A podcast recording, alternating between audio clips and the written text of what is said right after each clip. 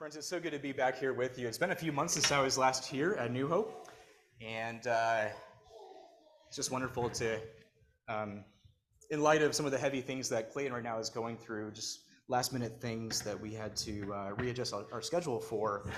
Uh, it's been amazing just to be able to see how the Lord is working all of this together uh, to yet still uh, be able to sing His praise together this morning with you, even at such a late notice.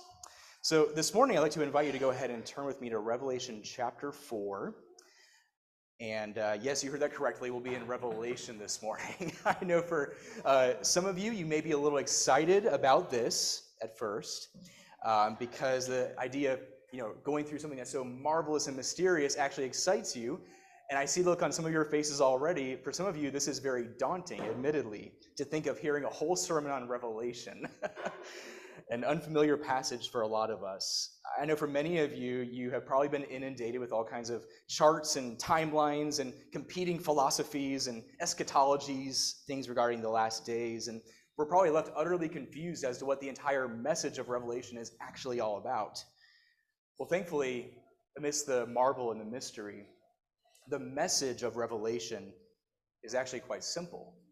Is this that our God will triumph. So, you and I are in need of this message of God's triumph over all things, especially now more than ever. We live in a shifting culture.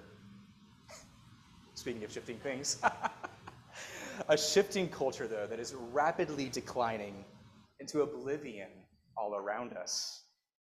And we are in utter need of a true and a lasting and abiding hope. See, this message of divine triumph over sin and all of its entanglements is so needed and it's so timely for us even right now, is it not? Even especially right now, it's just a little hard to hear, I imagine.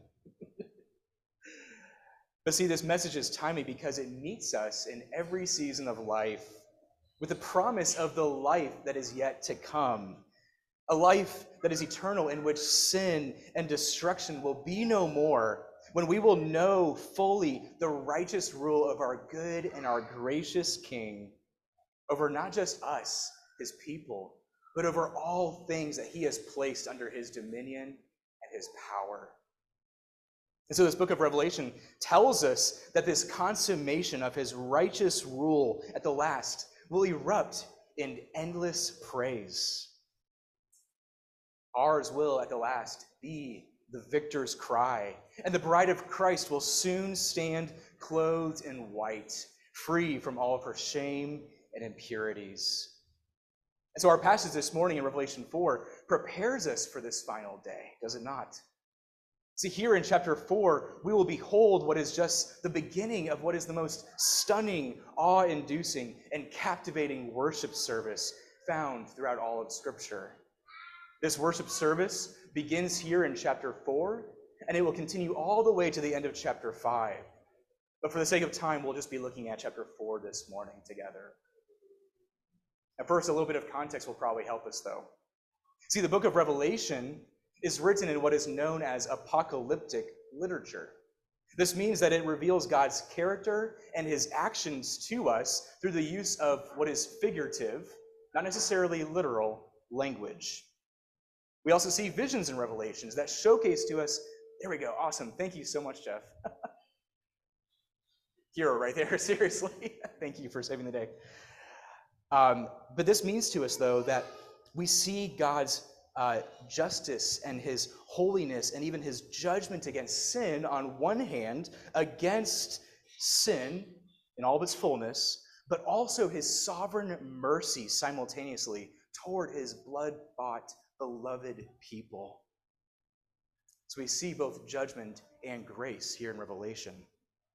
But Revelation also serves us as the fellow servants of Jesus to whom John, the apostle, the disciple of Jesus, wrote. See, at its core, as we learn from Revelation 1, verse 3, Revelation is written as truly not this confusing word ultimately, but rather a word of blessing. A word of blessing in the midst of the strife that we face here in this present darkness. And so John, the servant of Jesus, received the authoritative instruction from Jesus Christ himself, beginning in Revelation 1 and following, to both write down whatever he saw and then send that message out to all the local churches there throughout Asia Minor and even beyond. And so the beauty of Revelation is that it wasn't just specific only to that people and time and place. It continues, the message continues to advance as being inspired by God to fill our minds with the things of Christ. And it speaks to us just as loudly today as it did to those in the first century AD. And catch this our passage speaks to us ultimately as a kind and a gracious word from the heart of our living Savior to our own open and listening ears. So, friends, knowing this, let's now approach the Word of God with humility and reverence, recognizing that these are God's holy words given to us in love. I invite you to read with me Revelation 4, beginning in verse 1, which say this After this I looked, and behold, a door standing open in heaven.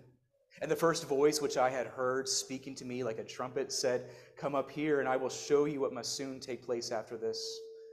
At once I was in the Spirit, and behold, a throne stood in heaven, with one seated on the throne. And he who sat there had the appearance of jasper and carnelian. And around the throne was a rainbow that had the appearance of an emerald. Around the throne were 24 thrones. And seated on the thrones were 24 elders, clothed in white garments, with golden crowns on their heads. From the throne came flashes of lightning and rumblings and peals of thunder. And before the throne were burning seven torches of fire, which are the seven spirits of God. And before the throne there was, as it were, a sea of glass. And around the throne, on each side of the throne, are four living creatures, full of eyes in front and behind. The first living creature was like a lion, the second living creature like an ox, the third living creature with the face of a man, and the fourth living creature like an eagle in flight. And the four living creatures, each of them with six wings, are full of eyes all around and within, and day and night they never cease to say, Holy, holy, holy is the Lord God Almighty, who was and is and is to come. And whenever the living creatures give glory and honor and thanks to him who is seated on the throne, who lives forever and ever. The 24 elders fall down before him who is seated on the throne and worship him who lives forever and ever. They cast their crowns before the throne, saying, Worthy are you, our Lord and God, to receive glory and honor and power, for you created all things. And by your will, they existed and were created. Friends, with this powerful vision in mind, it's only appropriate that we come now in prayer before the throne of our God and pray together. Let's do that now. Father, we thank you so much for this day that you have made in which you have called us to worship and to read from what is a beautiful passage, one that is full of, again, marvel and mystery, and yet whose message is so clear to us that you indeed reign in all splendor and sovereignty over us. God, we thank you that in the midst of the changes, even the things that we're experiencing as a church plant in, in a changing season together, we recognize that there are things all around us that can so easily captivate our attention, that can cause us to be distracted. Father, we even think already in this worship service of just recognizing the fan blowing and things of that nature where we, we don't expect these things to happen, but we recognize that none of it is outside of your control. And so, Lord, we thank you that this time is dedicated not to us, even for us as a church. It is truly for your glory and your honor and your reverence before your name. And so, Lord, would you cause our hearts to be in utter and complete submission before you as we listen carefully to your word, read, but also now preached, so that the word of Christ would go forth and conquer, as we just sang, every rebel power within our own hearts. Lord Jesus, we are a needy people, as we also sang about, a people who need to be reminded of your holiness and your grandeur and your majesty. And so, Lord, we offer this time to you as a sacrifice of thanksgiving.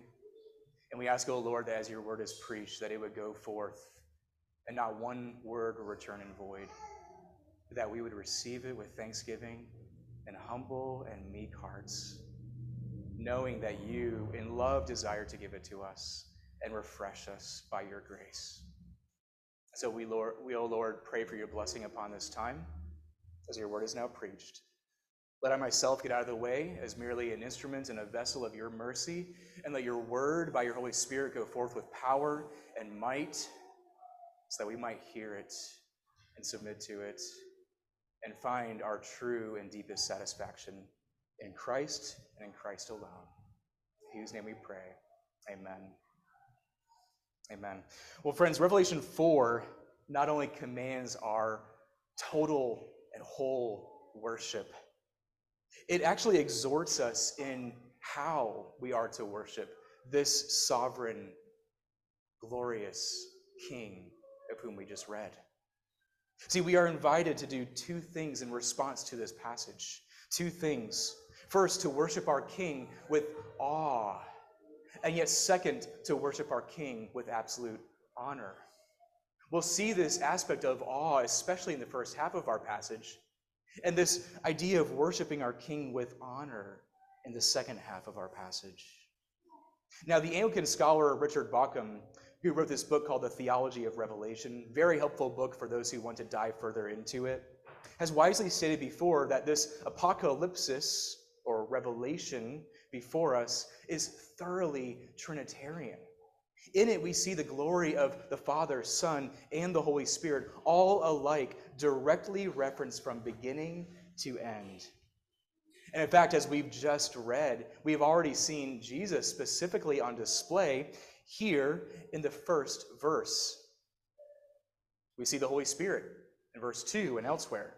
And we see God the Father on the throne in verses 2 and following. Again, Father, Son, Holy Spirit, all in their divine beauty and majesty before us.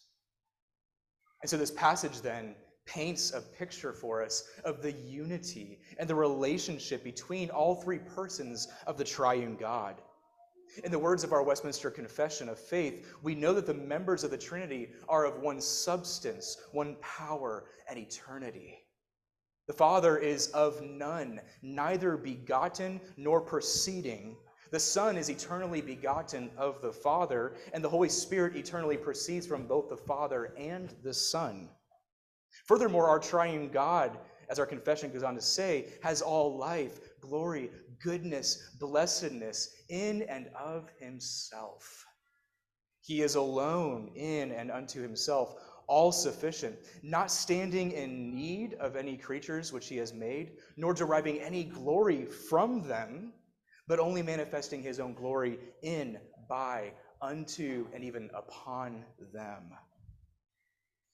This then is the backdrop, theologically speaking, for what we have beheld in our own passage the triune God in all of his majesty.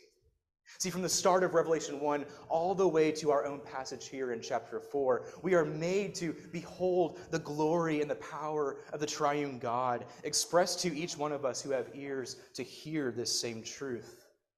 Amidst all of the figurative language and the repetition of numbers and themes and archetypes, we see yet one king who is seated on the throne one king encircled by the whole host of heaven and the sum of earth's representatives together. Friends, this triune majesty is the King of heaven whom we worship every Sunday. But if we're honest with ourselves, our senses toward the things of God become so easily dulled, do they not? Our own spiritual taste buds become so accustomed to the things of this earth. Even this morning, confessing it to you openly before you, I've been distracted myself, even as I've been preparing for worship. We've had so many things going on. And our worship in these times becomes divided and diluted. We are a broken and very divided people in our own hearts. Now, I don't doubt that each one of us long here at New Hope to be faithful worshipers of God. But as we've already experienced, our worship becomes so distracted and disjointed at a moment's notice. See, so often the focus of our minds and the cares of our own hearts become riddled with fears and concerns. Will the air kick in or not? will the front door, will there be noise out there or not? We feel the stressors of work, of planning, of relationships, and trying to hold these things together on a daily basis. And as a result, our hearts are so easily made captive to these lesser earthly things and led astray by these things at the expense of true God fearing, God honoring worship. So, friends, you and I need a transformed reorientation of our hearts and our minds at such times. And guess what? This reorientation of our hearts and our minds cannot be produced in our own selves, can it? It cannot come from within us. We cannot have our own ears and eyes be opened. We cannot do it ourselves. We need the lampstands of our own hearts to be set aflame by the Holy Spirit of God Himself. And nothing apart from awe filled, scripture directed worship will accomplish this for our own good and God's glory. As such, I am convinced that this scene in Revelation chapter 4 is purpose to break through the present struggles, strivings, and sufferings of our own lives as Christians. This scene before us in Revelation 4 is a scene of unbridled, uninhibited, uncontainable worship unto the King of all kings. It interrupts us in the midst of our own spiritual labors with the life giving message of God's holy salvation from on high.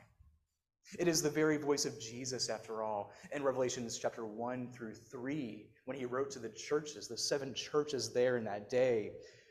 The same voice of Jesus who invites us here at New Hope to be withdrawn from our normal routines and be drawn into this heavenly worship scene, stand before him in awe. See, Jesus is the one who invites us into this worship service. Jesus is the one who does this. And he does it, curiously enough, as we see in our text in verse 1, through the means of a figurative door. A door that ushers our mind's eye to behold the Father of lights, the Spirit of God, and even he, Jesus himself, the Lamb in chapter 5, encompassed all around by pure, unbridled worship. Revelation 4, verse 1 tells us this specifically. After this, I, meaning John, looked, and behold, a door standing open in heaven. See, here we read of a door for gospel nourishment, which is opened by Jesus himself, the door of the sheepfold himself.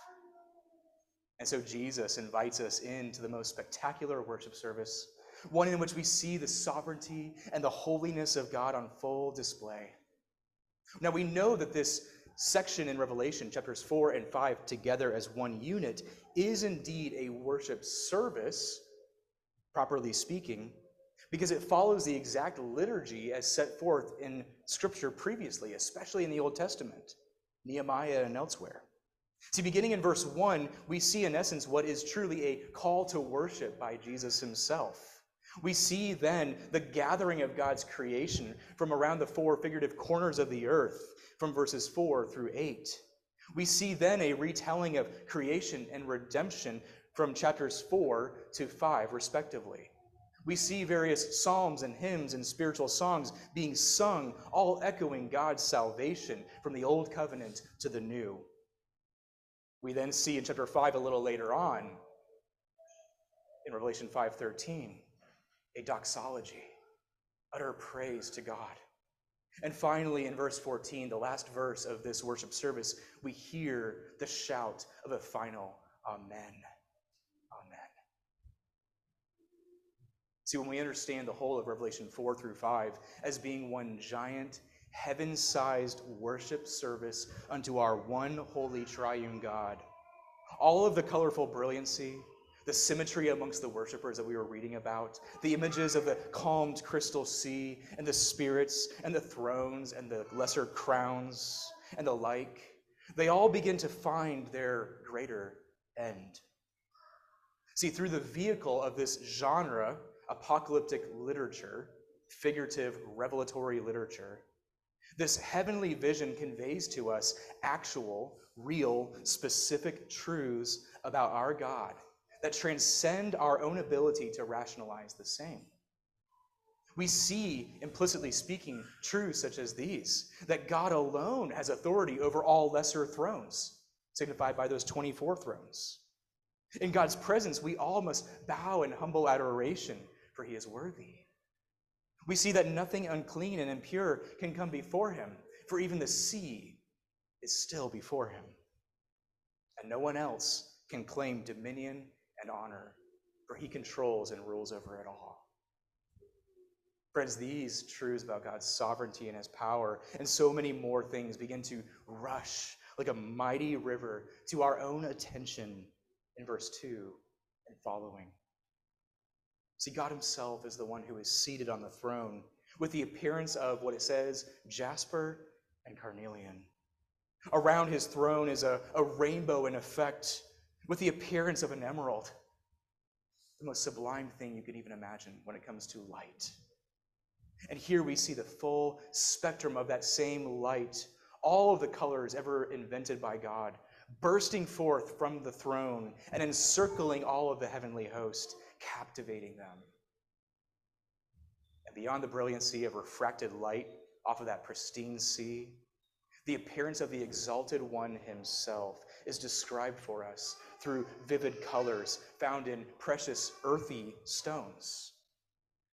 And so we have before us pictures of both heaven and earth, strength and beauty, royalty and purity, all perfectly here, designed to command our full attention and awe.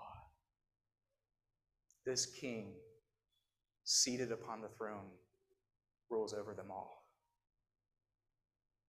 And it's here in verse 4 that we begin to see the exercise of his divine sovereignty over all things take shape. Verse 4 tells us this Around the throne were 24 elders, and seated on the thrones were 24 uh, elders, clothed in white garments with golden crowns on their heads. What a beautiful picture. Now, see, scholars have long debated about the identity of these 24 elders. You know, who are they, right? We often get trapped in the weeds of trying to interpret Revelation. Many scholars believe that they are indicative of the 12 patriarchs of the Old Testament, 12 tribes of Israel, right? and the 12 apostles together, making 24. Others believe that they are angelic beings or even maybe just the starry hosts, right? Still others believe that they represent the 24 books of the Hebrew Old Testament, known as the Tanakh. Still others, like myself, believe that the truth probably lies as a mixture between all of those. that these 24 elders are indeed angelic beings who represent both the fullness of the Old and New Testament saints alike in the 12 and 12 together. But regardless of how we individually interpret this picture, you know, who these elders are, what is most clearly presented to us is their significance.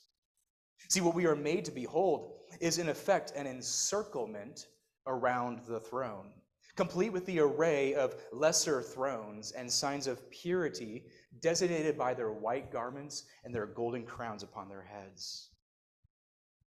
And in the center, the magnitude of flashing lightning, loud rumblings, and cracks of thunder, complete with the Holy Spirit's presence, represented by those seven burning torches of fire. All of this draws us to not behold the outer ring itself, the people and the items around, but rather the one who is at the center. Here sits our holy God with absolute dominion and control over it all.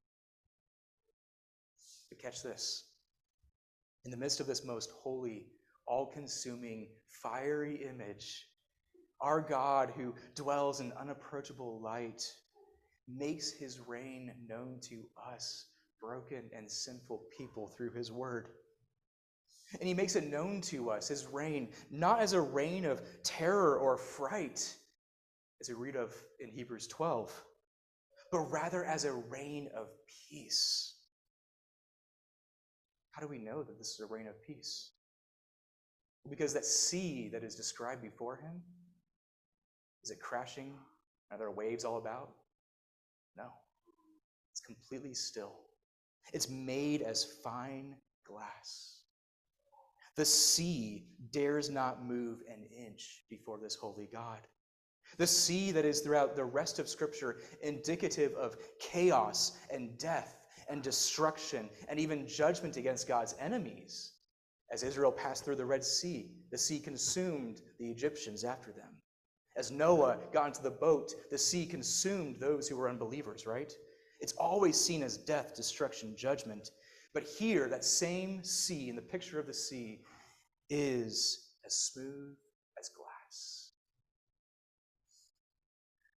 It reminds me of the scene in the gospel accounts when Jesus stepped upon the Sea of Galilee and calmed it with one word in the gospel accounts. See, the sea before our God cannot rage in the slightest against him.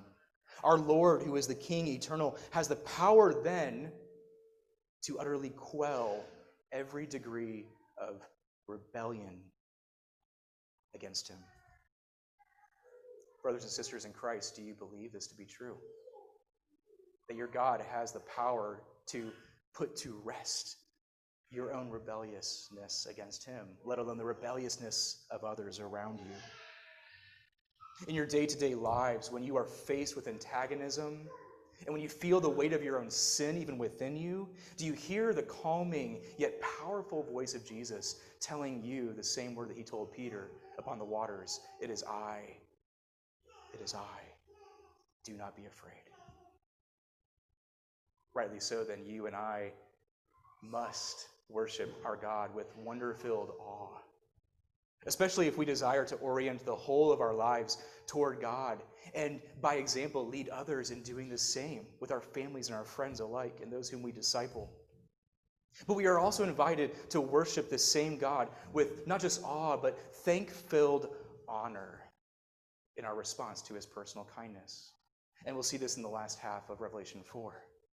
See, beginning halfway through verse 6, we see a whole set of repetitions. Namely, the phrase in verse 6 beginning here, around the throne, is used again and again as it has been.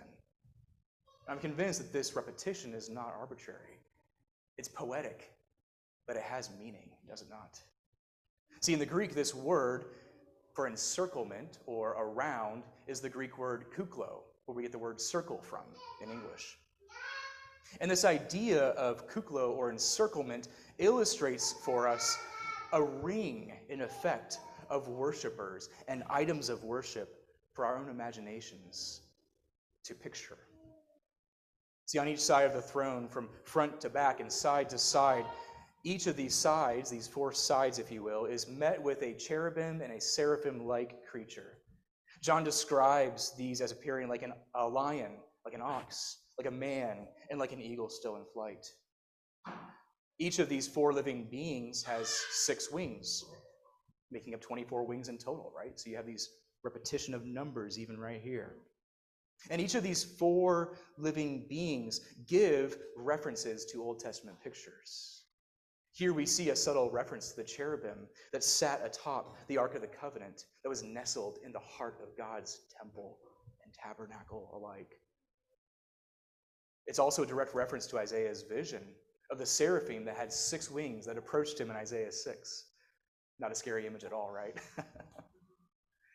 but these living beings, these four living beings here, are said to be full of, and this is interesting, full of eyes around and in front and behind, all around and within.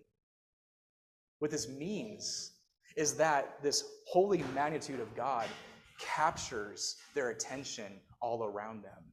They cannot look away from God's holiness, nor would they ever want to look away from his holiness. Now, as it regards their creaturely elements concerning the lion, the ox, the eagle, and even the man like imagery, as you can probably imagine, again, scholars are not in perfect unison over these things, and I imagine many of you have probably heard different interpretations over these same things as well. Many people have suggested in the past that they signify the whole of God's created order of beings, namely the untamed creatures like the lion, the tamed creatures like the ox, mankind as a whole, humanity, and even the birds of flight. So it represents all of creation, right? All beings that God has created here on this earth. Others believe that the fourfold nature of these winged beings, since it mentions their wings, refers to the four directional winds, or the four geographic corners of the earth, if you will. But whatever the case, I believe we do well to understand them as being first angelic beings in tandem with the other prophetic texts that we have throughout Scripture, describing these same four beings. We see elsewhere these same four beings in two places especially. We won't go into it this morning for the sake of time, but we can find these in both Isaiah 6 and also in Ezekiel 1.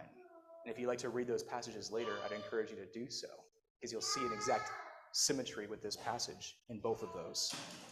And second, I believe that for the, their purpose before the throne of God, it, it is set as a really a declaration of the praise that again encircles him day and night. So, beyond what they represent ultimately, they really represent this praise that continuously surrounds God and his throne. After all, their presence around the throne serves to show us now for a third time in verse 6 and even a fourth time in verse 8 that their existence, their absolute existence, is to direct the worship of the surrounding creation to the eternal King in the center. And so, as such, we see their circular, continuous song heard resounding in this trisagion of verse 8, in which it says, Holy, holy, holy is the Lord God Almighty, who was and is and is to come. Here we see purity, power, and eternality, all ascribed to our God by these four living beings in repetitions of three threefold statements. Holy, holy, holy, as an attribution of God's complete transcendence, otherness, and purity. Lord God Almighty as a threefold statement often used of so called God kings in that time when this was written, but truly only properly attributed to God, the Lord God Himself. And finally, that statement of who was and is and is to come, the proclamation of His eternal kingly reign, which far supersedes any temporal reign of any earthly king or ruler. Now, echoing this response, the 24 elders, as we see here in verses 9 through 11, bow down to this king who lives forever and ever. As these 24 elders cast their crowns before the glassy sea, before the King of Kings. And here we see them declaring creation's anthem now in verse 11. Worthy are you, our Lord and God, to receive glory and honor and power. For you created all things, and by your will, meaning his desire, they existed and were created. See, the repetition of kingly motifs, of crowns, of thrones, of precious gems, and of absolute God king status and sovereign rule and reign over all all of these things are on full display for us at this point in our text, are they not? But as we begin to zoom out from this scene, take a step back, so to speak, from this picture of heaven, it's no accident that what we begin to see is the most curious of all images. See, around the one true and most holy God, we see the worshipers, in effect, crowning him composing one giant circular crown around the King of all kings, crowning him for all eternity with their utter praise and even their very existence. This crown, though bristling with figurative diadems and precious jewels and thrones and angels and creatures, all together make up the most beautiful crown that God has invented for himself. And that includes people like you and me, does it not? See, as we read Revelation, it is so easy for us to become enamored with our finite understanding of things, longing to spend even countless hours poring over what exactly these 24 elders mean and what these diadems mean and what are these uh, colors mean, et cetera, et cetera, et cetera. And we end up oftentimes losing sight of the actual underlying message here in Revelation, the underlying message that God has given to us. See, truly, the message of Revelation 4 is quite simple is this that God is sovereign in his kingship over all things and people and events and places and times. And yet, by his good pleasure, as we read of in verse 11, by his good pleasure, he has chosen to make his creation be, in effect, a crown of joy for himself. He delights in his creation, friend. See, as Revelation 4:11 again tells us, by his will, his wanting to, his desire, all things existed and were created. See, amidst all the imagery of praise, literally encircling the throne, amidst the pictures of jewels and rainbows and a multitude of lesser crowns and lesser thrones, the image of a singular, unified crown encircling the King of Kings is on full display for us this morning. You may be thinking in your own soul, as am I, but who am I to ever, ever compose, along with creation, so rich a crown for the King of Kings? How could I ever stand before the throne of such a holy and perfect God and dare to even remain standing before him? Friend, you and I, we know our sins intimately. And we are so acquainted with the effect of sin, not just upon our own lives, but the sin of our culture, even around us. Sins that abound around us. Sins that I literally walked by even this morning on the way over here. It's so blatantly in front of us every day. So, who are we, as sinners, even, to ever serve as those who bring honor and praise to this holy God? Who are we? And how are we to praise Him?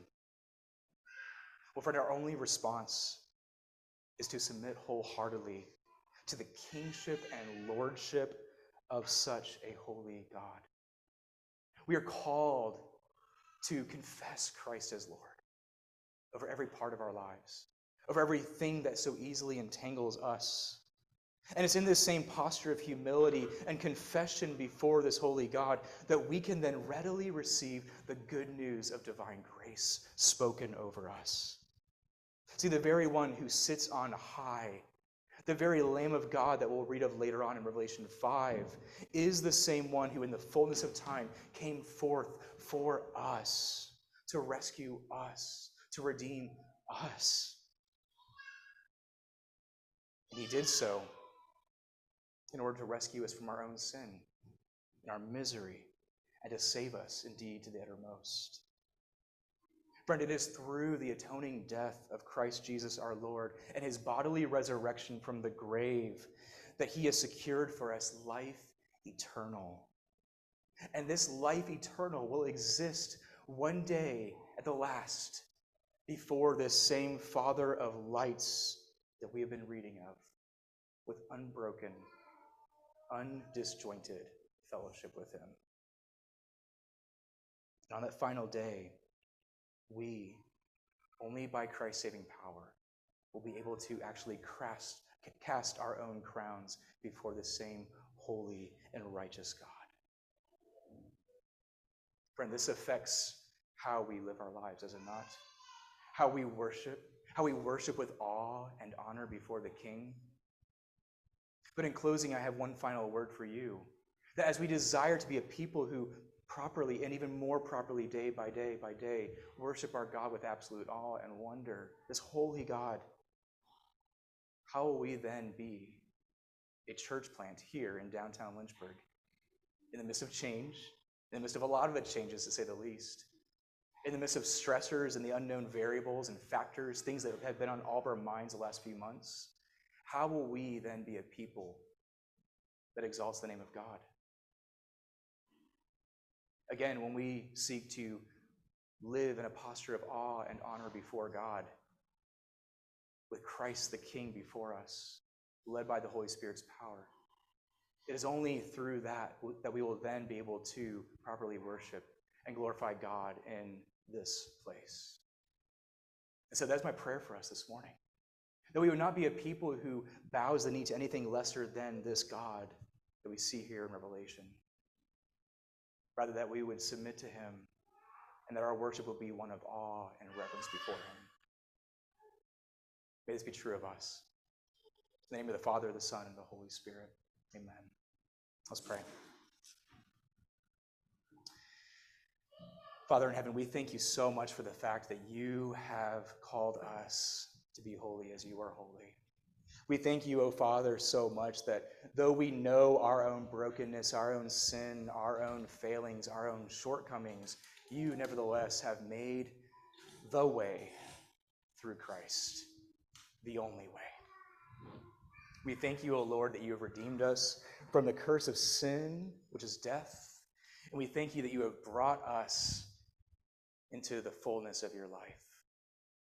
We are those who have tasted and seen and known that you are good, and we desire here at New Hope for years to come to be a people who would declare your glorious grace here in downtown Lynchburg. We ask, O oh God, that you would use our brokenness, that you would use the limps upon which we walk to yet bring forth your praise. And we ask, oh God, for your healing hand as well to be upon us, to restore us, where the enemy has caused any kind of, of temptation or, or sinfulness or separation due to sin, that you would quell these things as you do that sea before you. And Lord, we ask that you would bring that peace to our own hearts, that we might be a people of peace people called by your name, people called to worship you in spirit and in truth. For Lord, you are truly holy and more than deserving of all of our praise for all of eternity. So we pray this in the mighty and powerful name of Jesus our Lord.